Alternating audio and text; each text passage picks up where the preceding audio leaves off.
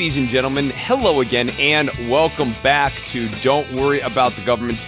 My name is Chris Dovimbrino. Joining me on the show today is a multi-partite panel for a multi-partite show because there are a lot of topics. We've got some domestic, we've got some abroad, um, and here to discuss all of them with me are William West, our returning champion. Welcome back to the show, William. Hey, good to be here. And the challenger, hail, coming in all the way from Ireland to, this week, Finbar McLaughlin. How you doing? How's it going? It's good to be here. Good to be here. Prepared to rip uh, William limb from limb. That's it. Yes. Well, yes. Uh, let, let, let's get into it. Mm. Let's get into it, shall we? Um, all right. So it's been a while since we've last done a show here. Uh, I just want to apologize to everyone for not getting a show out sooner. Um, and in turn, I would like an apology for receiving absolutely no recognition for the high quality multi layered Joe Manchin related pun that I came up with on the last episode. Um, just just a quick note there.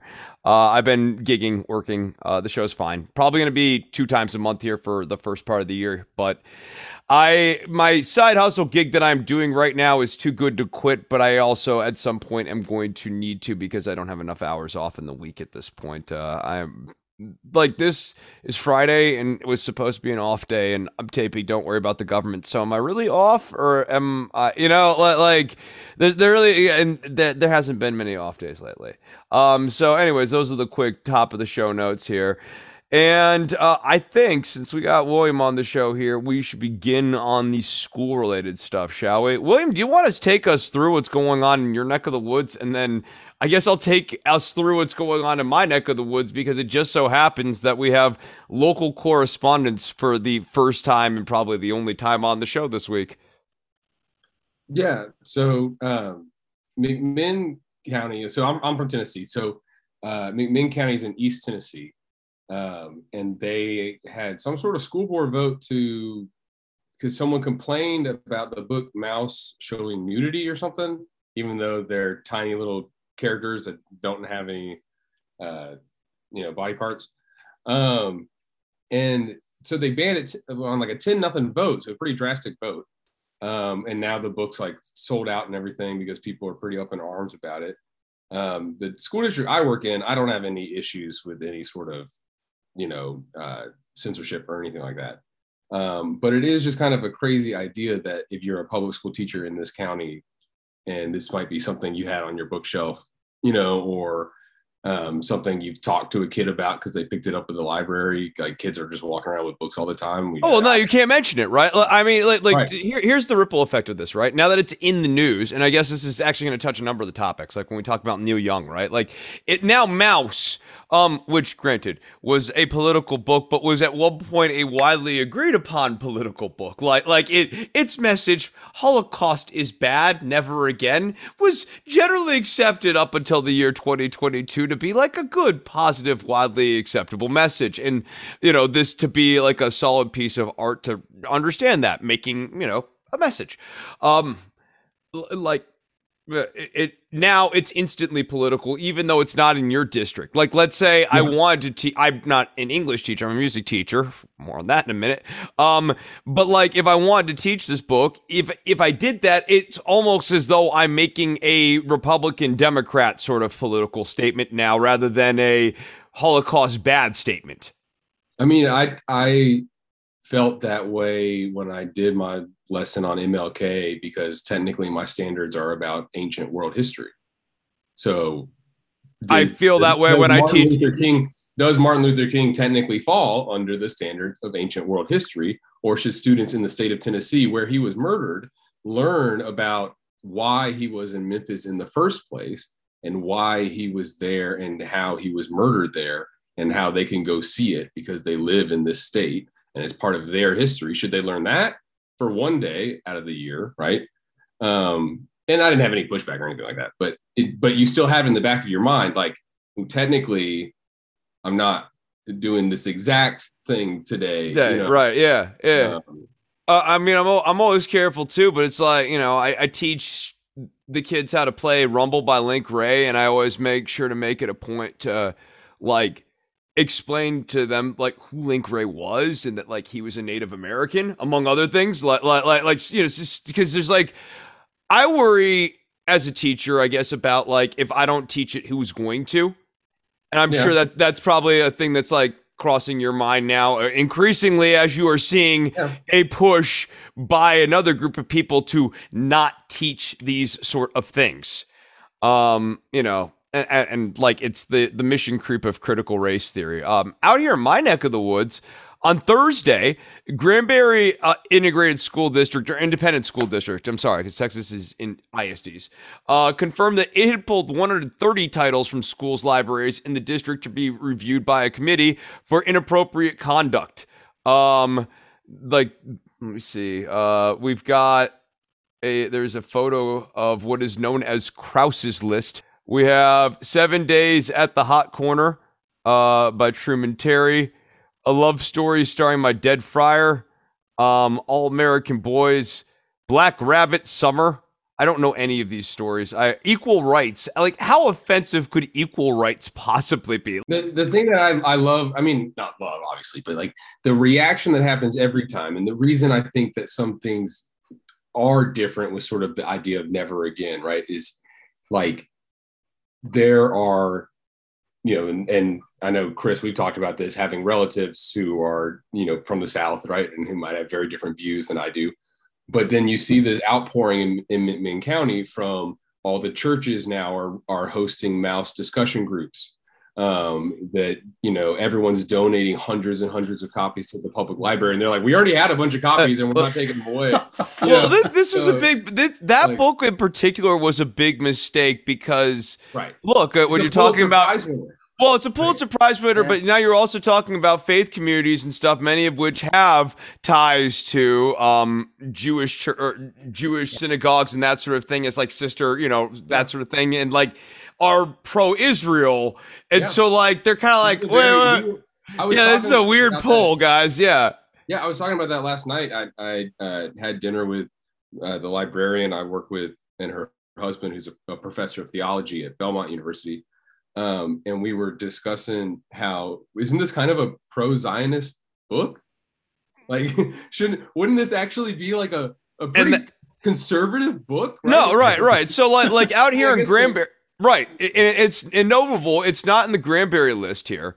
Um, and you're, to your point, like queer, queer there and everywhere. Twenty three people who changed the world. Okay, that's that's much better for what their their general shtick is. Um, we've got Roe versus Wade, a woman's choice. Roe versus Wade, abortion. Um, that, here's another good one that they managed to ban. Separate is never equal. Sylvia Mendez and her family's fight for desegregation.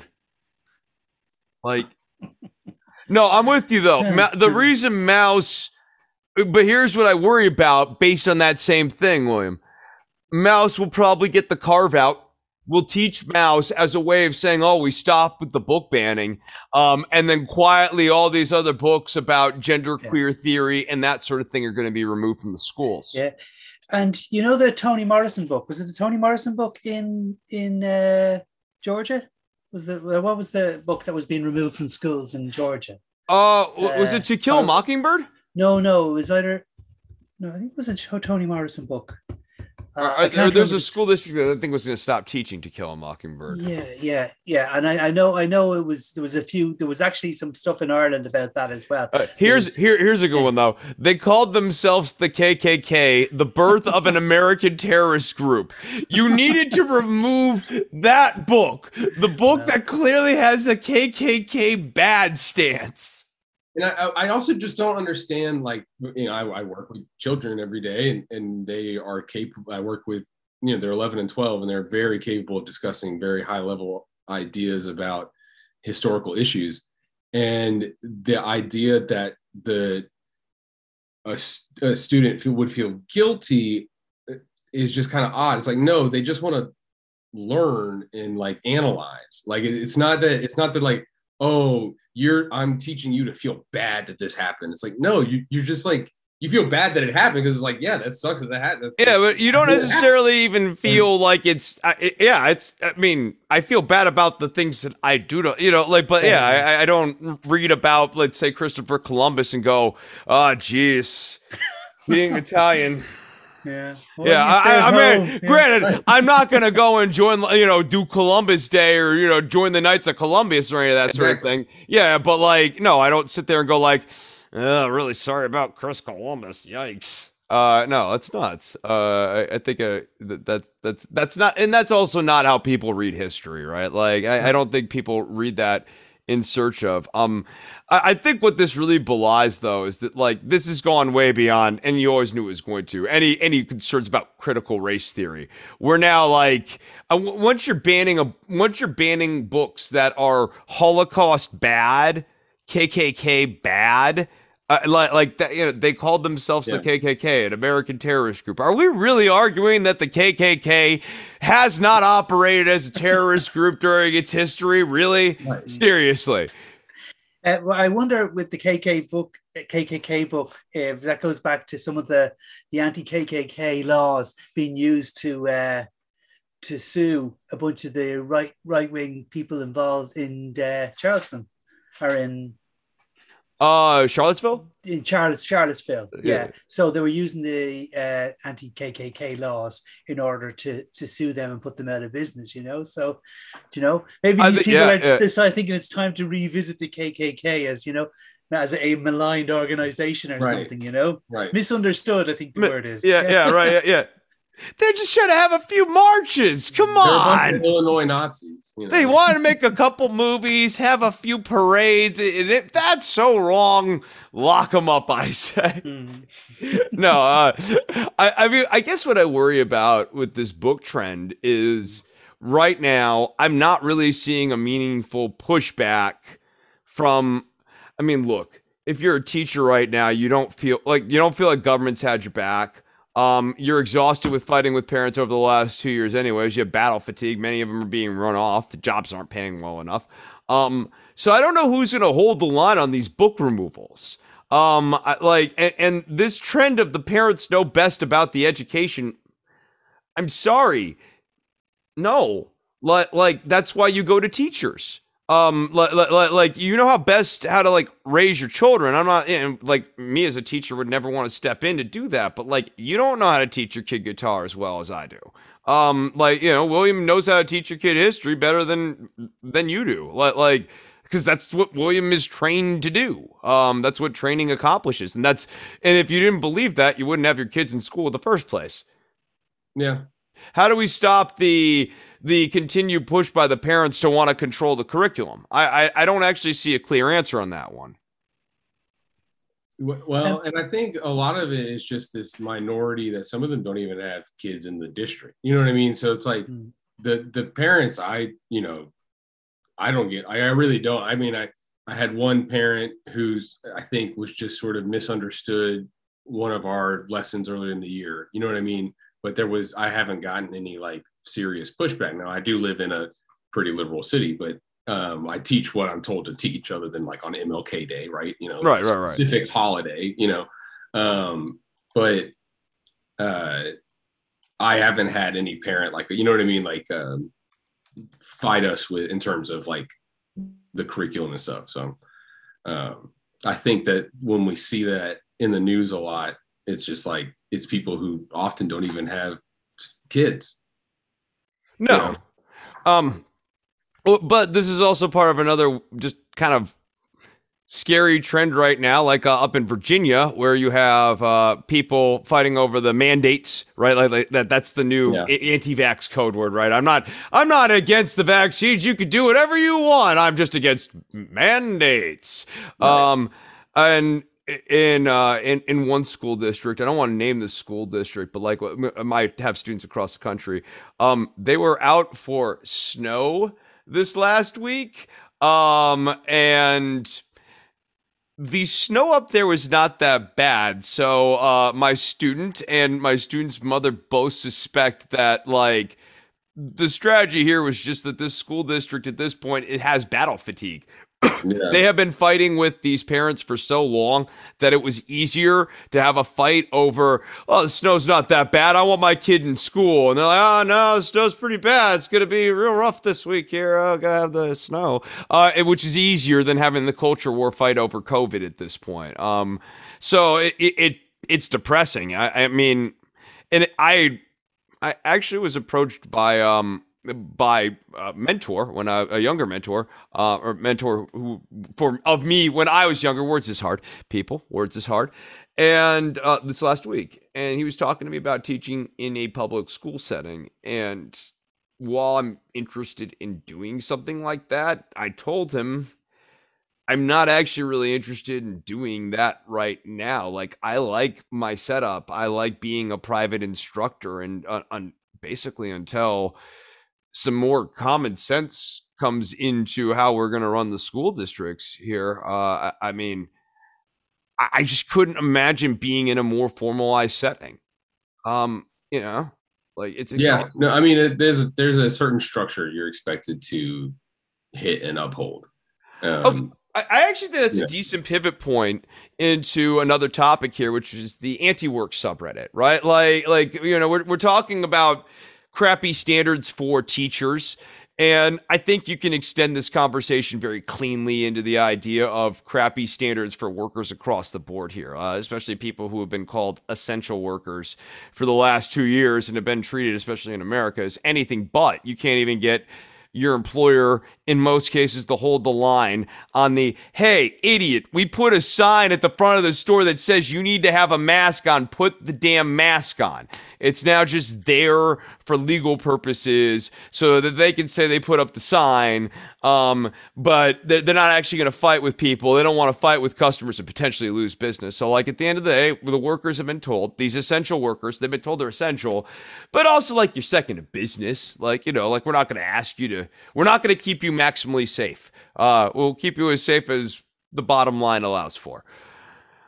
Um, the, these crappy standards, I think, have led to people sort of on the search um, and posting through it to a certain extent uh, as to what do we do? Um, there, is, there is some more earnest unionization efforts right now, and I don't think that's an accident. You are seeing more union campaigns and successful union campaigns at that. Um, I find myself a little bit jealous as the leader of an unsuccessful union campaign uh, not that long ago, like four or five years ago now. But like, uh, I look on and I go, get them, brothers. Uh, but like, I, I think a lot of people at this point, um, if you're still stuck in one of these crappy jobs, has been getting online and finding ways to vent about it. And that has led to the rise of a subreddit, a very popular subreddit called Anti Work. Um, and then anti work, I guess, is now like sort of fizzled. And now you have work reform as the new one. Anti work has gone through a couple of different morphs, right? Like, to shorthand this, anti work started off as people hate their jobs, want to complain about their jobs, want to talk about not working so much. Um, then a more politicized element, a more like sort of leftist ideological element started arriving into anti work, and that sort of started coloring anti work. Um, and then I went over to work reform here, and like, mean, it, it, it's not really a reform campaign. Like, right, like, while work reform, I think is the right energy or whatever. It's basically more like shit posts about hating work over there, um, at this point. So like, um, that's the anti-work like subreddit. It's not even really a movement, but I, I think you know, like, look, uh, work frustration is certainly a movement. Um, all of this leads up to the a not the moderator, a lead moderator, I guess, uh, of the anti-work subreddit, going on to Watters' world on Fox News. Jesse Watters is a doofus who was like Bill O'Reilly's apprentice back in the day. I don't know if you all remember that. Like Bill O'Reilly used to have Watters someone, on. Someone said that he was like he he looks like the uh like bad guy quarterback in like an 80s, you know, uh, high school movie. You know what I mean? Yeah, like, yeah. Like the mean, you know, seven, seven or eight years ago, maybe. Seven, oh, no, yeah, yeah, yeah, yeah, yeah, yeah, yeah, Nah, now, eh, yeah, yeah. He looks like like an asshole Joe Montana or something. Yeah, like that. Yeah, but yes. Oh, like Jeff Garcia. Yeah, there you go. There you go. Um, I, I, I think that's right. I don't really. I don't. What do I know? I, I I'm amazed I got Joe Montana. Um, it's just a good football name. Jeff so I, went on a sexist rant about a female football. Well, and, and, and then there's that. Uh, there's Ben Roethlisberger, uh, who who who's not a very good fellow. there you go. You're, you're nailing them all. Yeah, yeah, yeah, yeah. Aaron Rodgers. Aaron Rodgers is also bad. Ha! Can't wait for the Super Bowl next week. Um. So Anyways, back to Watters' world. Um, Jesse Watters books on Doreen, who is the moderator of Anti Work, and Doreen goes on Watters' world and generously gets, I, I, believe her pronouns are she, her, um, or possibly they, them, but like I'm gonna go she, her here. Uh, gets her lunch eaten uh, on Watters' world. Uh, Jesse Watters just slices up Doreen six ways to Sunday. Other people have done sort of question by question breakdowns, but like it was so thorough. The only answer that Doreen sort of answered halfway decent's the first question. So if you want to like watch that, but everything after that, I mean, just just an absolute railroading of this subreddit. Uh, uh and this one person did like just a huge amount of damage to the anti-work subreddit um, in, in but a, a, single swoop. And then other stuff has come out since then that Doreen's uh, got uh, sex pest type issues.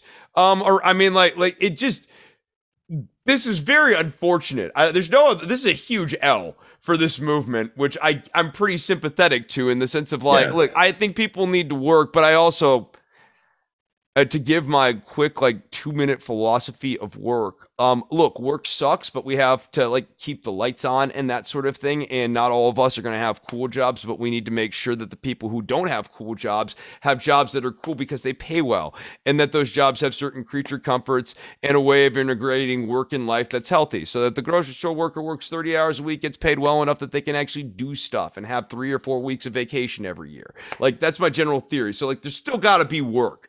Um and some of that work by definition, I mean, if you think about it, is not going to be, it doesn't have to be awful, but it's not going to be awesome. Like a box will still have to be moved. Um, you might have, you might find Joey McBoxerton who loves boxes and like what grew up. At, I stacked boxes at FedEx at two in the morning for a while. yeah, that. and like named every box that he's ever assembled, and like each box has its own unique identity, and Joey needs to understand each one. But there's not enough Joeys in the world to move all the boxes and derive maximal pleasure from shit. So we just gotta make sure that people are paid well. Um, we gotta make sure that people have good labor protections. We gotta make sure that people have ample time off. People should be working less than 40 hours a week. Um, we should be shooting for 35 like our European friends and neighbors. Um, I, think this hustle culture that all of us, hi, myself have, have embraced in order to make ends meet because I hustle a shitload and yes, I own my own shit. That's great. I'm working a shitload and like I don't make but 40K a year. It's not like it, it it's my own life. But like it's still too much. Like like we we all we all are working too much. It's so obvious. Um, but this Doreen person is dope. Goes on is like, I think we should be working 20 hours a week, and then later corrects herself in the cleanup and says that we should be working 10 hours a week, about two hours a day. Like, I, I mean, it's so easy to rip I, that I to watched, shreds. I watched it with like I watched the Hasan react and uh basically he just made a good point right at the start. It's like this person would they got that Fox picked this person because they had no media savvy and like no preparation, and so it's just like you can make fun of Fox all day, but they know how to make television. Like, nope. no, like, yep. you, like you know what I mean? Like you can criticize them, make fun of them, but they know exactly what they're doing, and they're very good at it. But this uh, isn't a new game. Uh, that's the thing that I think what I find myself frustrated with them, uh, the anti-work group too, is don't send Doreen if, if, you know she goes, oh, I have autism, and if she's got the sex pest shit, uh, between her having autism, apparently not being any good at being on camera, um, and talking into a camera and knowing how to engage Jesse Watters, like she was either like reading or like, I mean, her house was a mess, didn't understand the optics, or if you're gonna send Doreen, Coach up Doreen. Hey Doreen, you might want to do your hair. Hey Doreen, you're gonna want to like have your house not look like like shit. Make your house look like something. Uh, you know, or, or put up a background, Doreen. Like like it, it, they didn't prep her. She didn't prep. She did she did her entire group a disservice. The group didn't really do her any favors. And, and you're absolutely right. Fox knows exactly what they're doing here. Was it a fair fight? No, but it's a Fox fight. And it's the same Fox fight that they've been selling to any dope liberal or leftist who's been willing to come on for nearly 25 years now. So I'm like, where's my sympathy level? Where does it really sit at? Um, this is very frustrating though. Uh, like, I, I mean, because I, I think I think we need better. I think we need better anti-work movement. Like we actually do need. Yeah, that. but this. Yeah. But I mean, like to to think that like one Reddit page is like a movement. It's like no. It's you know what I mean. It's like this is just like you said. It's like it's just people blowing off steam. Then a lot of people just making up stuff because you know. But you know, maybe the problem here was that that people tried to politicize what was something that was actually really not political and was really just a place yeah. for shit posting. Like the yeah. big problem here was looking I and I get the logic that the left is coming in here, but maybe the problem was leftists looking at this and going, "Ha, this could be an action space." Um so the, in this segment we are talking about Ukraine and this interesting and kind of sudden ramp up of intensity on the Ukraine-Russian border. This, of course, is a long-standing issue. I mean, this this is hmm. actually something that we have been talking about on Don't Worry About the Government. I was poking around for a long time. There, there are a lot of episodes that are actually about Ukraine. Um, because if you go back, you have in 2013, McCain and Hillary Clinton um, and people involved in uh, one of the color movements out in Ukraine at that time. Vladimir Putin was very hmm. unhappy with that. Um, some people believe that, Putin would say that that is sort of like the reason why he has the ability to do what he is doing or whatever. Like that would be like sort of the, the Russian slant on these sorts of things. Um, and then obviously during Trump's administration, the Russians decided that they were going to more or less lead an annexation of the Crimean Peninsula. Um, and this is after funding like terrorist groups and paramilitary groups to create instability in the region. And basically, Russia has been uh, meddling in the affairs of Ukraine. Uh, and Vladimir Putin has made it very clear that he feels like the the reason he's justified doing this is that Ukraine is sort of uh, let me to quote uh, to quote him. Um, I want to make sure I get the quote right here. Uh, he says, "What's your what's your darn quote?" He says, "One people, a single whole." Um, in reference to Russia and Ukrainians, um, that like like the, the, essentially the dissolution of Ukraine from Russia uh, was unjust. It was a, a, an error at the end of uh, the Soviet Union and Ukraine. I believe it means like the the outer lands or whatever, and it used to be referred to as the Ukraine. Um, and the reason Ukrainians are very not keen on that is it impl- the Ukraine implies the Ukraine of somewhere else, whereas yeah. Ukraine yeah. is Ukraine. Um, it's, the, it's the breadbasket of Europe. Yes, um, it's the number one wheat producing area of the Central Steppe. Interesting. I did not know that. There you go. Um, so there's a lot of there's a lot of points. It's actually a strategically important part of the world. Um, as such, NATO has been openly courting Ukraine to enter NATO, um, and has sought to do that. And there have been conflicts inside of NATO and outside of NATO over that. Um, like not necessarily full on wars or whatever, but like you know, like debates. And Ukraine has not yet joined NATO. Um, I think I think I'd be interested to see where kind of the Ukraine discourse is on this at this point because I think what they what they've been saying is, well, we don't want anyone meddling in our affairs. Totally reasonable. I think in a real world setting, Russia is not going to let that paradigm actually exist. So the question I think at some point is going to be Russia or NATO. Um, and which way will uh, Ukraine go on that front? Um, how is that in terms? Well, like actually, I guess I'll bring us up to modern day here, right? Um, so the the point of conflict right now is that, and, and this is why it really is. It's not nothing. What Russia is trying to get out of this current round of let's call them negotiations. Um, I don't really even know what to refer yeah. to this as. Um, they are trying to extract a concession from NATO um, that is essentially a ban of Ukraine from ever joining NATO, which would effectively be NATO recognizing tacitly um, that Ukraine is rightly part of Russia. So, like, th- this ask, one, it, it's not really particularly legitimate because it's not like Russia really has an affirmative right to ask for Ukraine to stay out of NATO.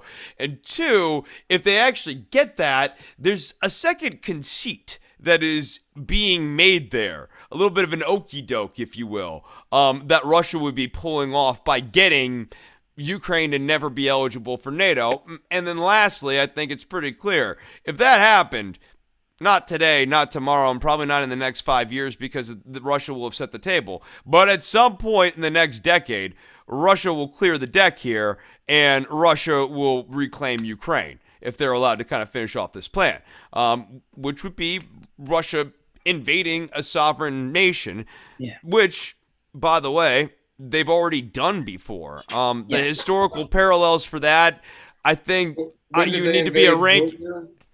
Oh yeah, uh, they, well, that's, was it a couple years ago? No, no, Georgia was uh, what? That's when 2012. No, I think it was before that. Uh, that's when McCain said we're all Georgians now, and people were confused yeah. by that because like there's actually a, state Georgia here. Um, I know, I know. Yeah, did, like good luck. They all got guns. Like whatever. Yeah, yeah. It, no, no. It just it, it no because you said that it really it, yeah it, it, hit more like a comedy line than it did like uh, yeah yeah. Also, it's like I mean, sort of to America's chagrin, we don't know where Georgia is on the map. Hmm. Like, like, I'm, I'm talking about the state, I, let alone the country. Yeah, uh, yeah, yeah. So like it's one of the closer ones. Yeah.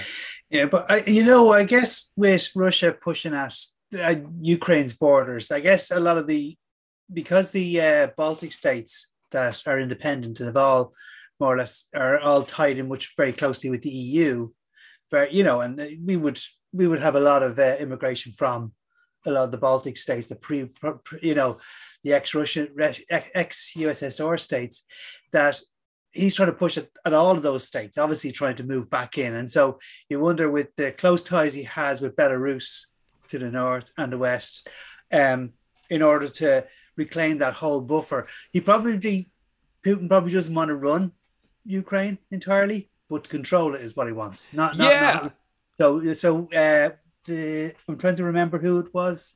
Was the previous uh, Paul Manafort's friend?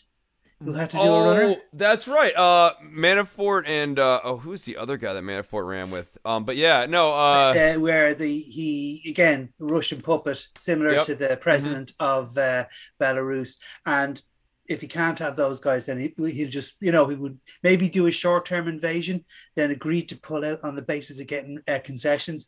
But by by you know uh, no they, they want a puppet president. That the yeah. Ru- russia's preferred outcome I, I had a medvedev quote that i was trying to pull like when you said that. I was like no i have a quote on that. You're totally yeah. right.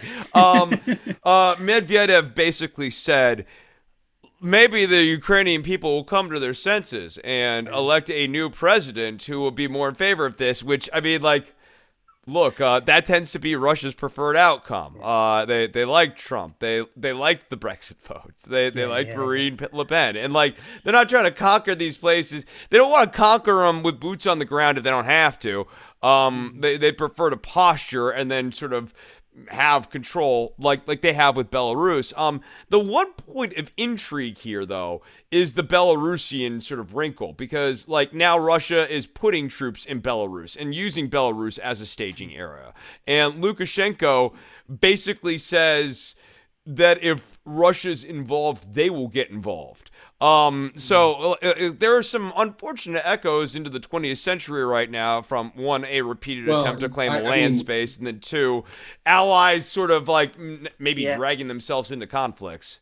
Yeah, my my worry, I mean, it just I've, I've done a lot of recent study on the, like the Kievan Rus and the ancient sort of history of the different people of this area, and there's just an ancient desire for the northern tribes and the, the Muscovites and stuff like that to sort of want to control Ukraine as well. Like, because a lot of their a lot of their ancestor like kings are princes of Kiev and stuff, right? So they come from that area. There's like a big historical connection between um, that. So I always wonder if Putin just wants to like conquer Ukraine for the sake of like, you know, um, taking it back for the motherland. But maybe that's a really dramatic like. No, no, but you know, I mean, I think it's I think it's uh, subtextual, but um, to your point, uh, from what little I understand of Russian culture, and I, I don't want to speak too out of school here, there is a bit of a cultural preference for the more European side of the continent, and Ukraine and reincorporating Ukraine would give them a broader profile in, into that yeah. that edge of yeah. the culture.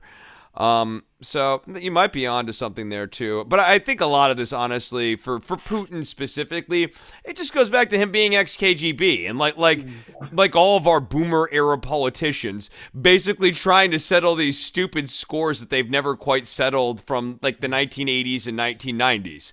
Um, yeah, like, like that. That's what I feel like we the millennials are stuck watching right now. Is just like these boomers who won't let go. Stephen Breyer among them uh, like like like still settling scores or living in that that weird world. And I, I think Putin actually fits into that profile. Um, they, they do. I was going to say they they're all again with the end of the Cold War. You know, they've lost a lot of what the whatever stability in the world. I mean, so, you know, like particularly if you compare to what Russian wants to do in terms of having been surrounded by puppet states with like the Monroe Doctrine in the Western sphere, you know, by not have, making sure we don't have anybody we can't control, or why the United States doesn't have anybody too close that they can't control either, you know? Yeah, I mean, here's my thing though. Um, as someone who's never actually had a problem with the Russians having this projection yeah. into Cuba, um, yeah. like this, like for me, I the flip side of this coin is well, I don't really me Chris doesn't yeah. care about you guys being in Cuba and says that you guys totally have the right to do that, yeah. um, or you have the right to have a Cuban ally. It does just just because your ally is way across the sea and seems to only have one and only one strategic purpose for you. I'm still willing to grant you that. Um, as a legitimate like point of yeah, you're allowed to have that person as an ally. We're allowed to look askance at that. That's the rules of the road. Same way with uh, Ukraine. Ukraine is allowed to be allies with whoever they want to be allies with, Russia or the United States, in my world. And like also on the flip side of that, neither country has the right to puppet manage them into this. Like if Ukraine, the Ukrainian people decide they want to be in NATO um, as a hedge against Russia and, and Russian encroachment um, that they have seen during their lifetimes, like in the last decade, um, they should have the right to do that. I think. Uh, I think you know, that that's that's sort of the price of it. I guess like what I'm troubled by, like now to kind of like go a little domestic here is in like our particular tribe, like progressive and further left and that sort of thing, there's been a real short term memory loss over just how like rotten Russia has been over the last decade. And it's not like you don't have to be a member of the resistance and like had voted like hard for Hillary Clinton in the primaries over Bernie Sanders and given to Hillary to see all of this. Like I, it, it's because it's bigger than the United States. Like to do that's actually American exceptionalism. Russia, uh, as we mentioned before, had already tried to invade Crimea on really, really, really flimsy pretenses. Mm-hmm. Russia shot down the MH370 airliner. Like yeah yeah, they killed a bunch of people in that jet. Uh, Russia poisoned people on British soil um, yeah. using chemical weapons and didn't just get their targets, they also affected other people. Um, didn't care about that. Russia gave money into Brexit, probably changed the course of the United Kingdom um, in terms of where their economy is going right now. Russia was trying to finance Marine Le Pen in France Russia certainly had active relations with Donald Trump, and, and I'm basically just using the Mueller report to point to that. I mean, the fact that Donald Trump was actively discussing with Vladimir Putin opening up a Trump Tower in Moscow as part of his 2016 campaign, that's documented in the Mueller report, speaks to just how deep the Russian relationship ran. Um, you know, like this is a malign actor uh, that has been doing malign things. The cyber attacks, um, the the the GRU attacks, Cozy Bear, uh, Fancy Bear, um. Uh, like, like the the scanning of all the different power stations in the United States. I'm just doing these all off the top of my head too. Yeah. I know I'm missing stuff. Um, we, we, we've had we had our our our health system was was knocked out by Russian that's right attacks. Yeah. That's right. So, I, I, mean, th- this is a sustaining pattern of malign behavior, and so I while I am anti-war, I'm I'm also anti getting punched in the face, and I think you know if someone's punching you in the face, like like or or let's not say these are punches. Let's say like sending in tanks and stuff are punches. All these are little slaps. Mm-hmm. Screwing with the British health system can legitimately kill people. Shooting down a jet airliner.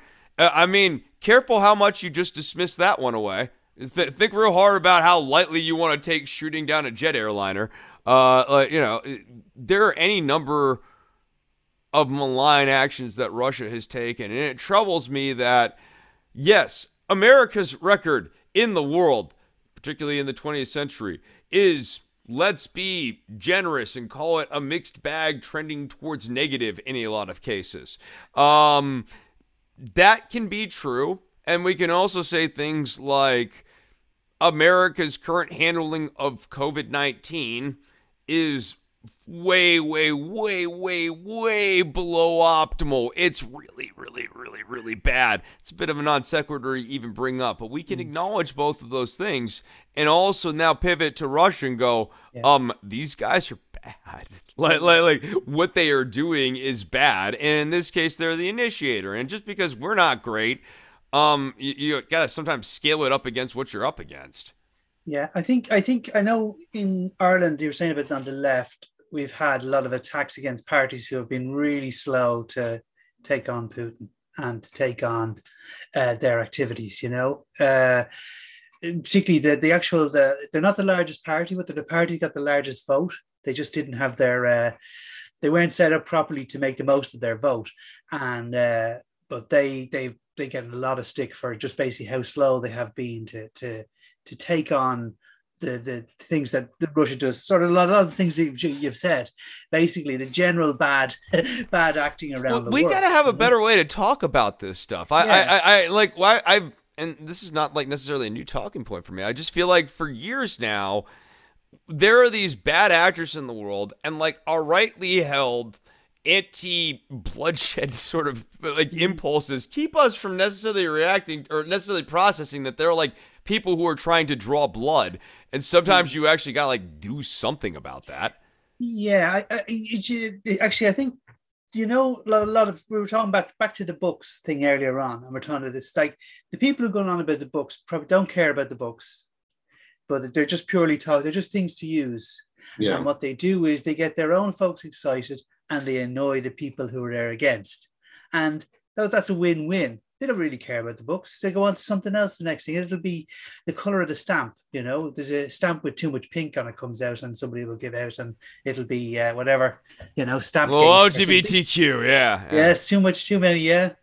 And uh, you know, so because it, and the fact is that things just move on, you know, to the next thing that somebody will go, and everyone's, you know, whatever about owning the libs and all this sort of stuff. But it actually seems to, it seems to drive an awful lot of media, you know, and it seems to work for people, you know. So in terms of getting them elected and keeping them elected, you know. Yeah, I, I, saw someone comment on it that the like politicians have unfortunately realized that they don't need to govern if they just post, and like, and and I was like thinking about it, he was referring to like right wingers, but I was like, oh no, mm. but that's like that's increasingly true on our side. Like we we mm. don't actually. I mean, I love AOC. She is a poster.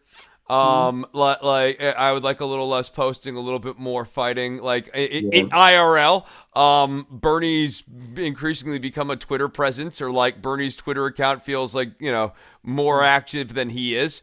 Um, it, at least he's like, at least he's old though. right? No, ditto, ditto. Yeah, right, right, right, you right. Know? No, no, no. I, am with he you. Doesn't that, he doesn't that. You know. You know, like in this way, like, like you're right. Old. No, Bernie, Bernie and Warren being posters. It's almost like you gotta love Grandma and Grandpa for yeah. being tech savvy. Mm, yeah, yeah, but like AOC, you know, like you can't. You're not gonna give like, oh wow, it's great that a person my age knows how to use Twitter.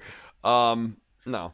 Uh, so like, yeah, I, I just think I, I, we, we've got to have a better way of talking about Russia's aggressive behaviors and also China's aggressive behaviors. Mm-hmm. Um, without, but at the same time, also being able to go like, well, China's doing malign things, and then when someone goes, yeah, they eat bats, you're like, no, no, well, no, no. That, that, you gotta stop, stop, you gotta stop. Um, like it, it, it's that's the thing. Russia's a weird one though. Mm-hmm. Um uh, here's the thing I've been thinking about. What if Trump was still president? If, if all this was happening right now and Trump was still president,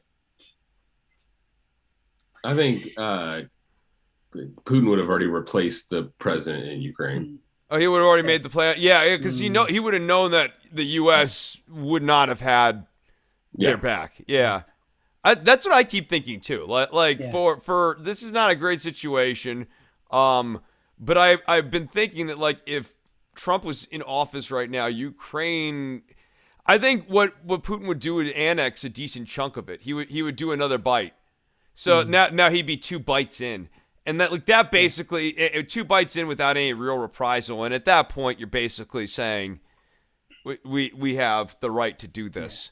Yeah, yeah. I, I imagine he would move in far enough to actually join up with Crimea to basically yeah. to take out to, to have a link, a direct land link to the peninsula. Yeah. You know, a nice decent chunk. That's when you look at it, you say, well, that's obviously because that's where all the people that they're funding, that's where all the militias are that he's funding to to fight uh, government. But I, yeah, I don't. And again, yeah, it's probably Zelensky probably would have been poisoned with some of that uh, whatever face melting poison that they they, they use on the Ukrainians. It's amazing. Like this guy has no political experience. He was like on a television show yeah. about a school teacher who became president and then became president in like the weirdest, most meta story of my lifetime. Um, and, and this guy has not been poisoned by the Russians, yeah, yeah, it, despite being involved in global in, intrigue time and again. Like a Vladimir Zelensky book would actually be pretty interesting, right? Like, like you'd read that. Mm. But I suppose that in Italy they've already had with the five star movement. Yes, they've had similar similar comedian turns uh, political leader. You know, because his uh, his his uh, whatever attacks on government or his you know his because of his comedic work, the government is causing to come to the top. You know. Yeah. you know, so maybe it's a uh, maybe we're we're in for a whole a century, you know, half a century of uh, comedic leaders you know, bring the fun back to politics.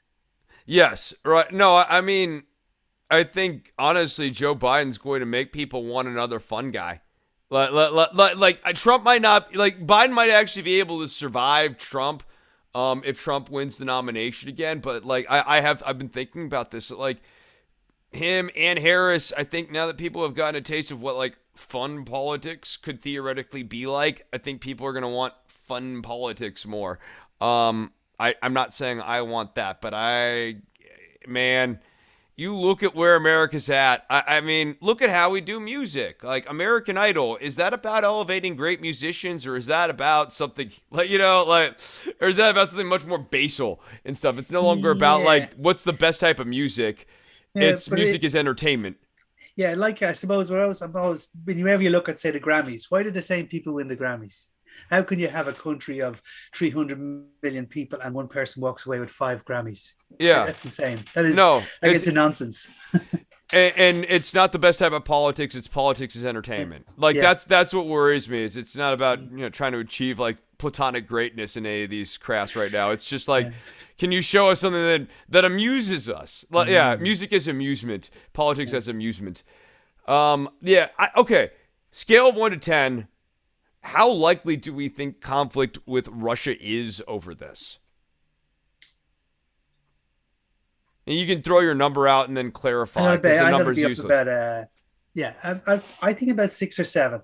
You really? know, a little bit, a okay. little bit, slightly more likely of some. Well, when you say conflict, not necessarily with the United States, but with with with Ukraine, I think there's going to be military incursions at some point. But I just don't. I, I that's. I think that's more likely than not. Where yeah, are you I'd at probably, right now?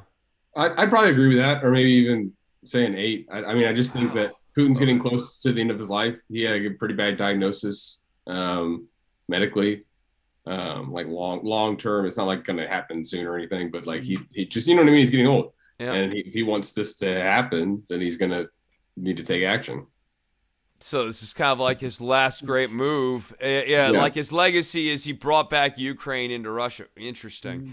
Interesting. I had this. I guess leading into the show here, cards on the table, lower three or four. Um, weirdly enough, like when leftists have been like, this is a distraction in a weird way, I've sort of like been like, media loves these type of stories. I guess I, I don't I, I don't buy that it's a distraction because it's like like from what like and there's like no clear thing to distract from right now. I mean, no, COVID's not going great, but like it hasn't been going great, and also people are not nearly pissed off enough about it anyway. So I don't think like th- this is taking the edge off of that.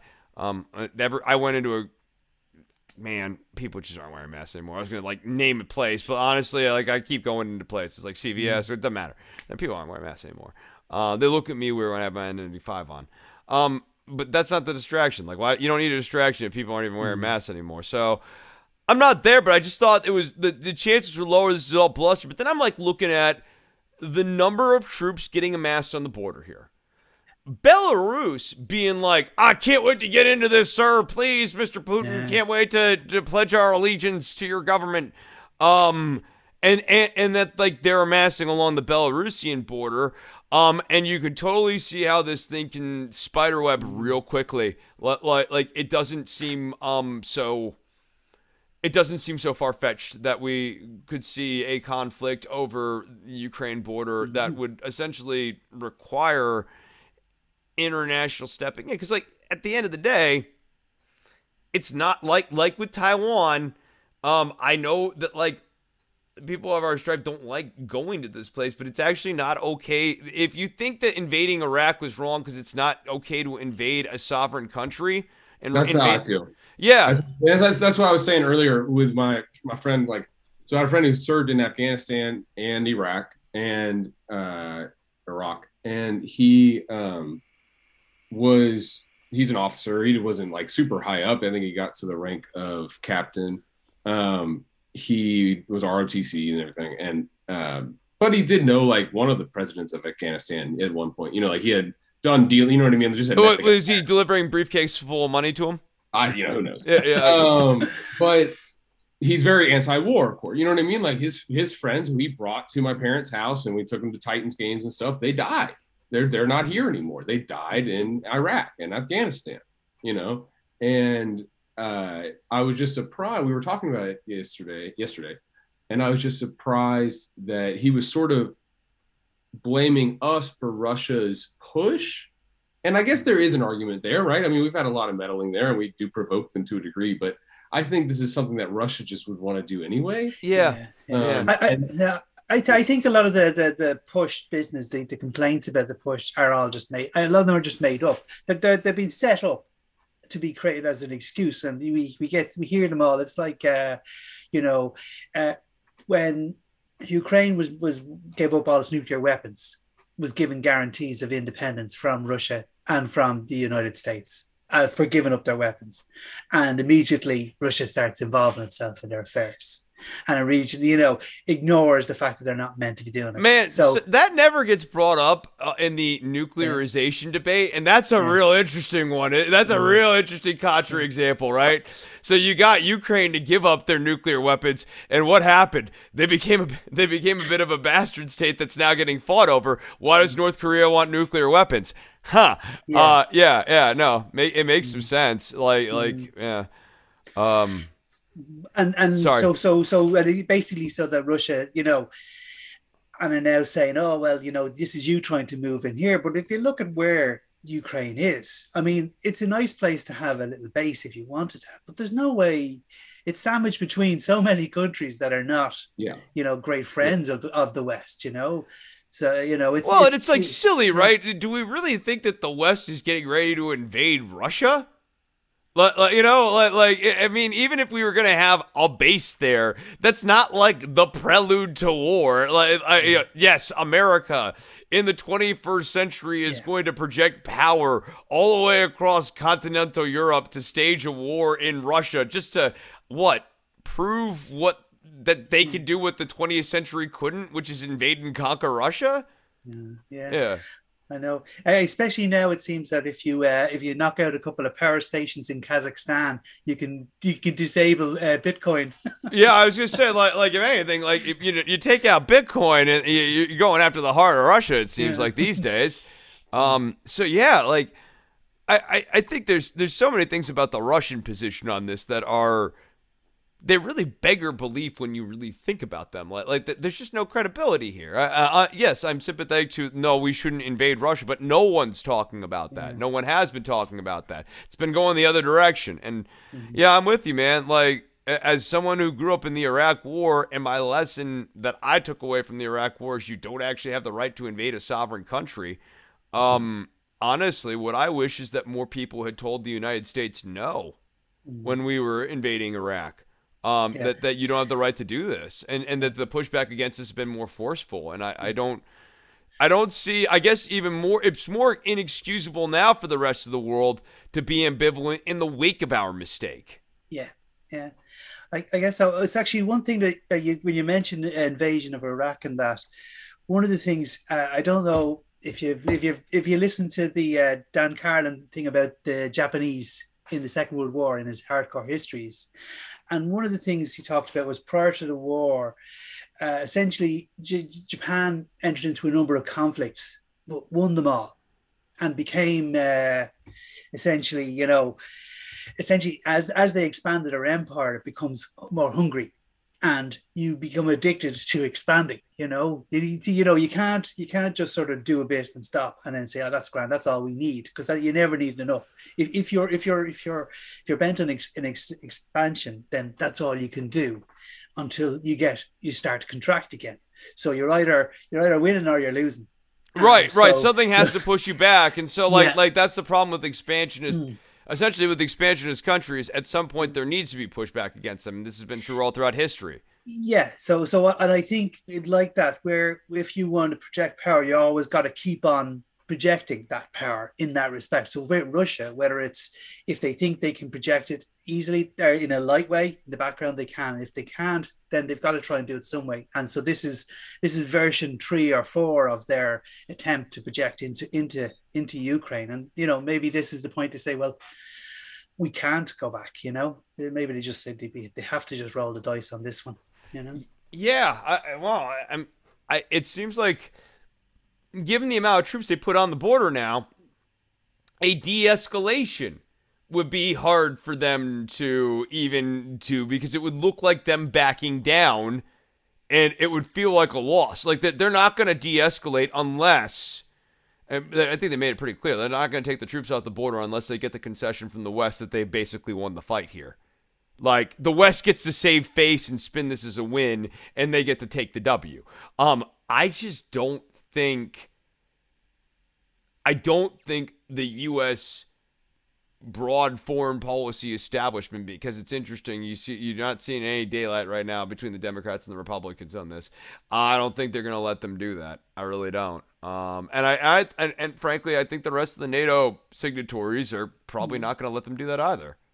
Yeah, yeah. I, I think uh, one of the things that, that when Belarus redirected the air, the Ryanair airline in order to take dissidents off the plane, the reporter off dissident, the reporter off the plane.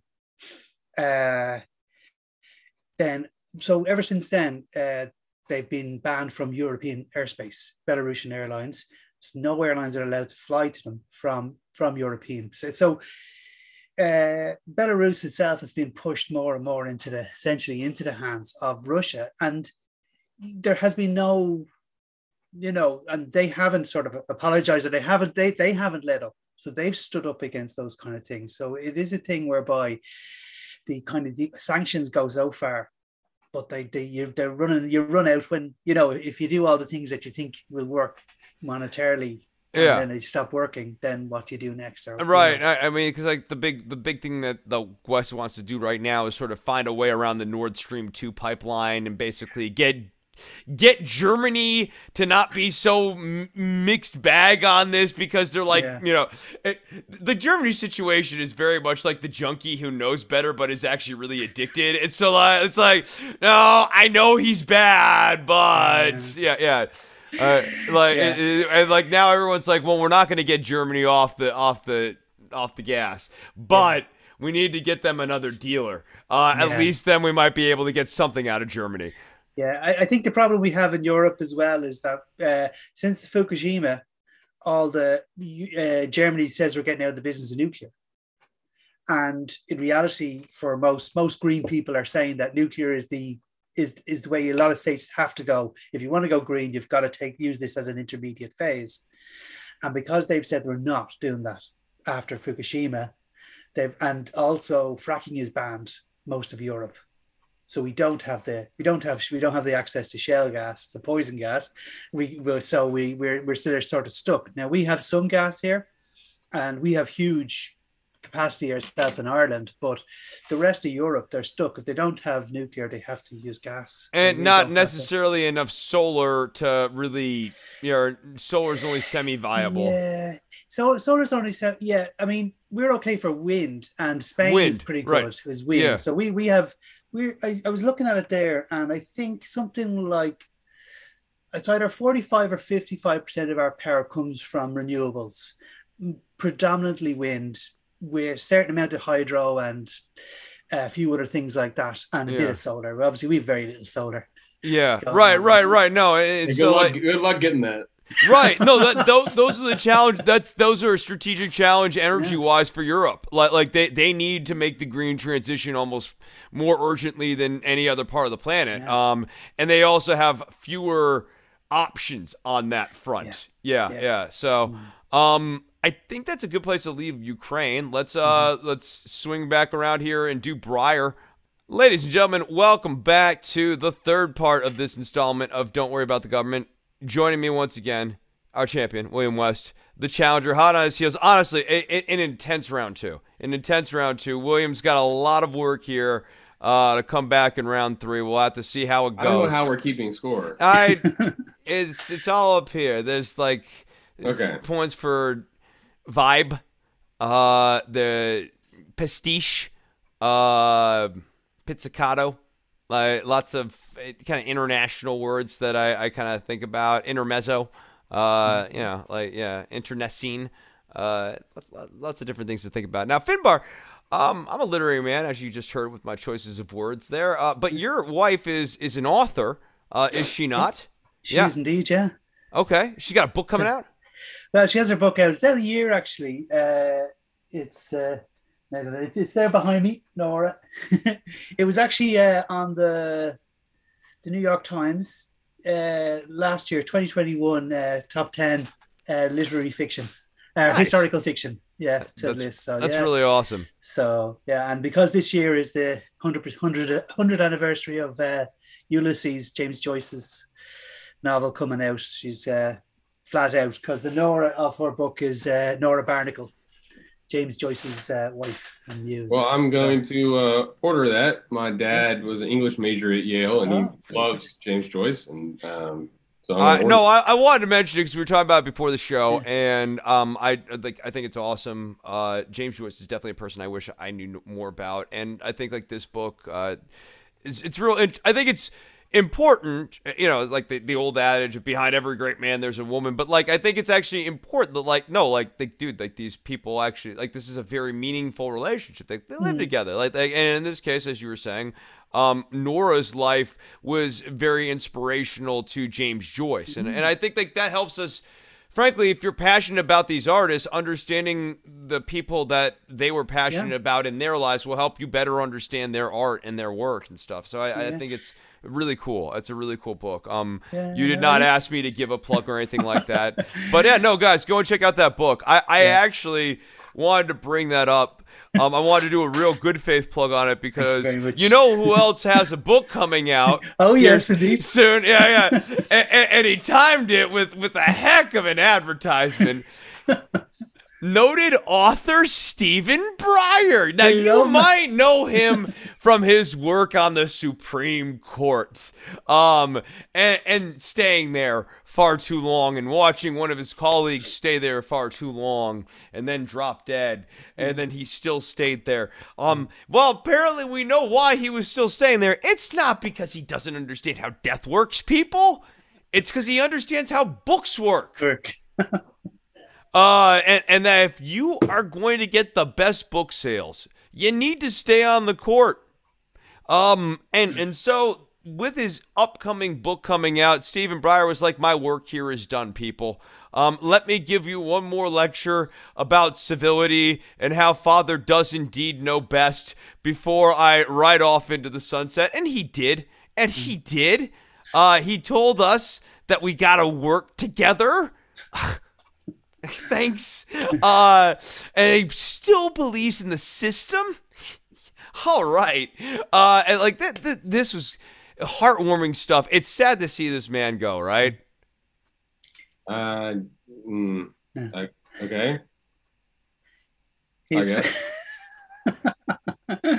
There's a time for everybody, and I think it's time. I mean, I do hope that he'll be replaced by Democrat, I'm just like, I don't even know if that's even going to happen. I, I, so yeah, the, okay. Like obviously, screw Stephen Breyer. Uh, I, I hope it came through in my dripping sarcasm that I think this guy's a raging narcissist. And that, oh yeah, I totally agree. Yeah, yeah. No, I I know you guys. I just figure I wanted to hit this with the cleanup right quick. Yeah. No, raging narcissist. um, and, and, also a guy with really crappy record on a number of different things. So, like, mm-hmm. like I know he's sort of like remembered as like a liberal or whatever, and he was more liberal than people thought when they put him on this court. But his career in the 1980s. Uh, particularly I believe on civil asset forfeiture. Oh, no, no, minimum sentencing, mandatory minimum sentencing. There, there's a thread that I put out on uh, the Don't Worry About the Government account at DWATG. Is is just one of his many totally gross things. Ruth Bader Ginsburg's got a lot of these too. Like like these people better than their conservative counterparts. Absolutely good. Uh, in spots, in spurts, sometimes, not always. Yeah. Um, like, and Stephen Breyer's a guy, yeah. Glad to see him gone. Think that what he was doing was staying on the court. He should have been gone the first day of Joe Biden's administration. And and to your point, William, uh, one of the the only reason that's even sort of a question mark if he's going to get on the court is because Breyer wouldn't just leave on day one. Because right. I think the only day that it's really guaranteed you're going to get a Supreme Court justice on is if you leave day one. Because even then, yeah, a Joe yeah. Manchin can't be like, well, I don't really know yeah. civility, blah, blah, blah, and, and it would have been after one six. Um, so that the Republicans would have really been scared of their own shadow. Um, right now, what Breyer's done is he set up a fight when what mm-hmm. he could have done was set up a walk, but he needed to get his book out. So, mm-hmm. uh, you know, I, I got no love for this guy at all. Yeah. So, and obviously, then because he's not going till the summer, isn't that right? He's not going till the end of till, so it'll be running up to the elections in November that he'll be at the height of the uh, bun fight when the next judge has been elected, been yeah. appointed. Yes, and and Collins is already signaling that for civility's sake, she wants to have a you know it's a lifetime appointment for goodness' yeah. sake. Uh, she wants to have a lengthy deliberation on this. Um, the Democrats, for their part, have already settled in on who their nominee is going to be. Um, uh, uh, is it's Ketanji Jackson Brown, I believe is her name. Um, I, have like heard it a billion times, but like uh, the mm-hmm. first name's a new one for me uh, this week. But like, yes, uh, they've already they've already settled in on who their candidate's going to be. I had no problem with this. I, like mm-hmm. everyone, you know, there, there's a bit of conversation about the typecasting and Biden saying like we're gonna have a black woman or whatever. Like, look, you, you telling me that Amy Coney Barrett wasn't typecasting? Yeah. Like, like, like you know, if, if you're gonna, I mean if you're gonna say typecasting, make it very clear that you're using that for Amy Coney Barrett too. Um, like you know, they, like that they they're, they're they are picking these people based on political identities, I guess. And but it's you know that's really more the point, right? Like this is deeply political now. Like Yeah. Jackson is being selected not because she's a black woman, despite Biden's inarticulateness, uh, because like you know Clarence Thomas meets one of those two parameters, and yet we don't like him at all. Um, it, it's it's all about politics, Yeah, right? yeah. Yeah, like, yeah. No, it's it's about what you represent, what your jurisprudence is, and, Mm-hmm. ultimately it's about politics. And right wingers will pretend it's about something more highfalutin. I'm not going to give you that crap. No, Yeah. it's political. I think I, I imagine you don't get very, you don't get to be that high up in such a business as being a judge without being a, certainly a, a certain amount conceited and probably Yeah. a bit of an arsehole, you know. Yeah, I mean, you're in a position where you can have it for your whole life and no one can ever fire you. So Yeah. you know, Right, right. Um, and I, I mean, like, like they wear robes all day, dude. Yeah. Like, who else in society wears robes all day?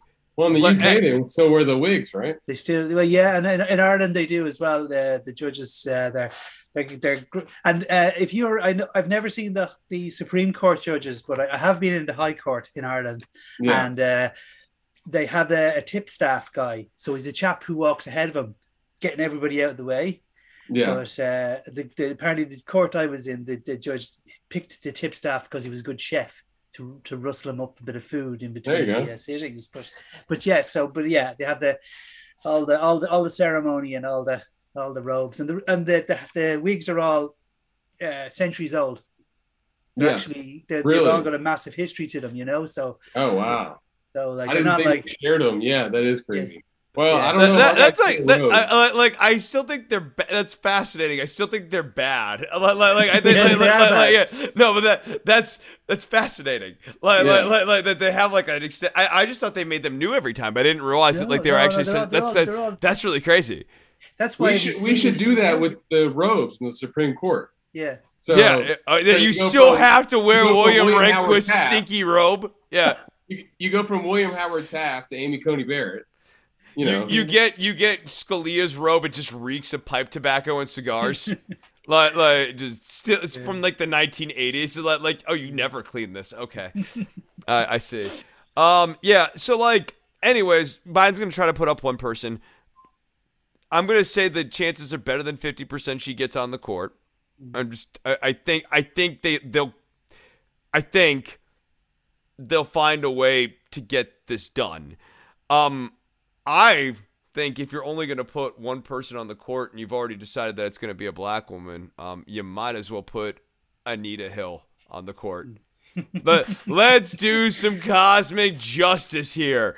Um, Yes. she's not going to be there very long, okay, but for that one moment where Clarence Thomas has to sit next to Justice Anita Hill, that's who that's who Joe Biden should be picking. yeah, Um, but uh, you know what? What actually needs to happen is Biden needs to get his Supreme Court commission back. Um, they need to say what we all know needs to happen, which is that this court's fundamentally broken and that it can't keep cruising along at 6-3 indefinitely uh, for the next 40 years completely out of step with american society and not create major cultural fissures even more than it already has. We're like eight months into this and they're already going after like roe versus wade in a serious way. Like I, I mean it, it's sort of ridiculous to think that it, it wouldn't you know like that that like this would get better over the next 10 to 15 years. It's not. Yeah. It's going to get worse. yeah. Yeah. That's that's kind of what I envision. Yeah. And- So yeah, I was just going to. Well, it's just something I wonder is you know uh, the way say with Roe versus Wade and Obergefell and some of those other ones where the courts have basically interpreted the Constitution uh, based on the lack of law, and then everyone says, "Oh, that's fair enough," and then we won't bother underpinning it by law. So that it's it, it means it, it's never settled. So it's never Yes. nothing is ever really Right. They're not. They're not. They don't have to actually overturn Roe versus Wade to to undo all all of the implications of it. Yeah. yes, Uh, they'll quote they'll quote unquote send it back to the states. Hmm. Yeah. Yeah. Um, yeah, without without you know, they're not gonna. They're to your point, they're not gonna really litigate the right to privacy thing. They're just gonna send that matter back to the states and let yeah. the states decide. But ba- but they're gonna uphold basically anything that that essentially prevents any type of possible abortion, mm. right? So yes. like in the state of Mississippi, it's like there's just no, there really is no abortion. Like there's no actual option. Mm. But technically, Roe v. Wade still exists. You know. Right, right, right. No, um, and and then you know, the question is going to be, legally speaking, how do people get their rights back? I I, I still don't. Yeah.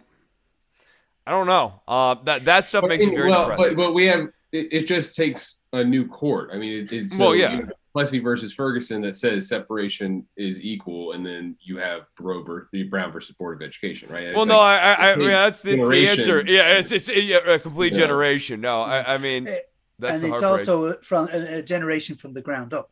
I mean, like yeah. you know. Yeah. If, well, and, the, and the, even with Brown versus Board of Education, they didn't think that the Chief Justice would vote the way he did.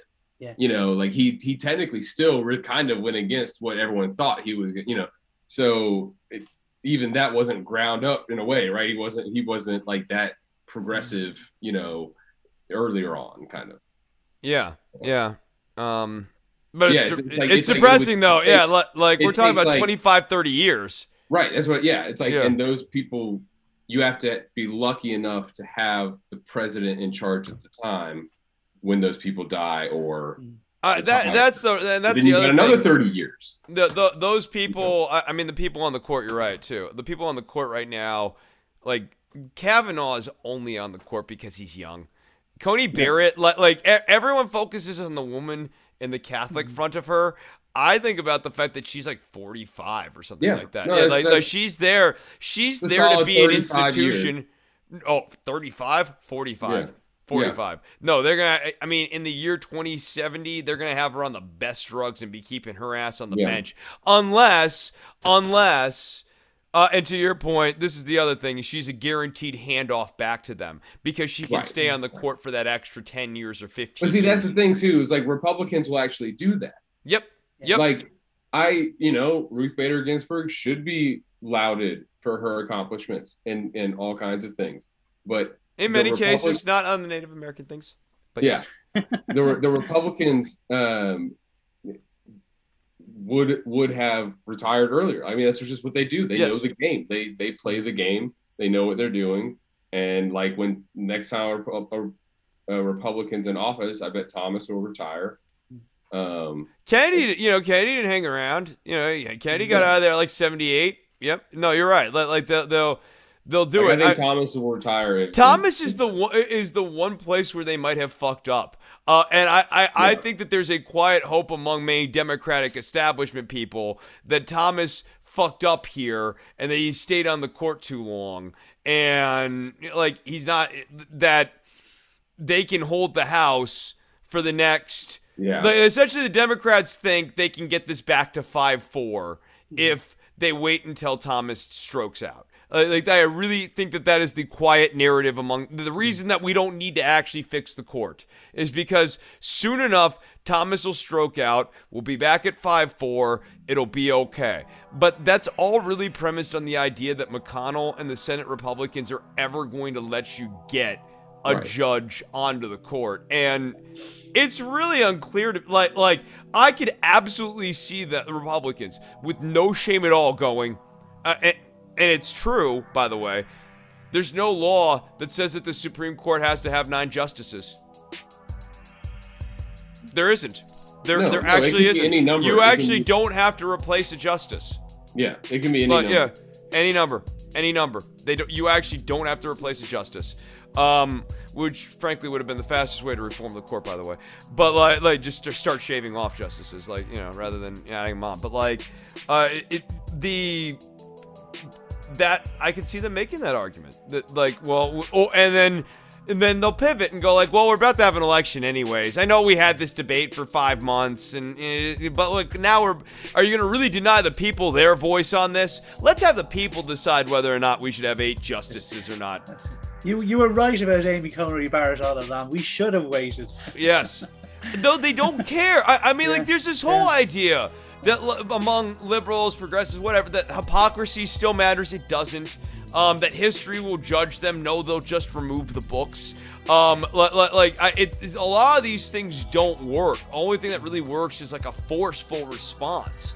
Um, like it's force. It's actual meaningful political pushback, meaning meaningful on the street force. Like it's actual force though. The, the shame and an appeal to shame and an appeal to hypocrisy is not going to do anything. Yeah, that's all I got here. That's going to do it for this episode of Don't Worry About the Government. Hey, guys, thank you so much for coming on. Um, Thanks very much. Both of y'all, it's been a minute since we, we got a chat.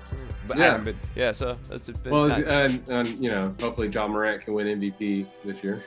Uh, I don't see. he's going to be going for All Star MVP. He's going. He's going to be pulling a Kobe, I think. Nice. nice. And, and just gunning for the All Star MVP. That's lit. Um, where can uh, people find you on the internet, William? Um, see, I can't do, do you care? Uh, do, do you need to be found on the internet? No, not really. No, okay. Uh, Finbar, plug, plug the book one more time, please. Okay, it's uh, it's Nora by Nuala O'Connor. It's, yes. Uh, what's the front of it look like? Looks like that with a giant Nora on it. Nice. Dope. and uh, guys, so, yeah, it's from Harper Collins, so it should be in all in all good bookshops and online. Yes. And, uh, so put yeah, it on your a copy. I ordered a copy for my dad. Oh, very good, great, nice. good stuff. Well, I hope he enjoys it. Uh, and uh, you will. No? Patreon.com. Oh, patreon.com slash DWATG is this show uh, at DWATG, iTunes, Twitter, Spotify. My name is Chris Novembrino.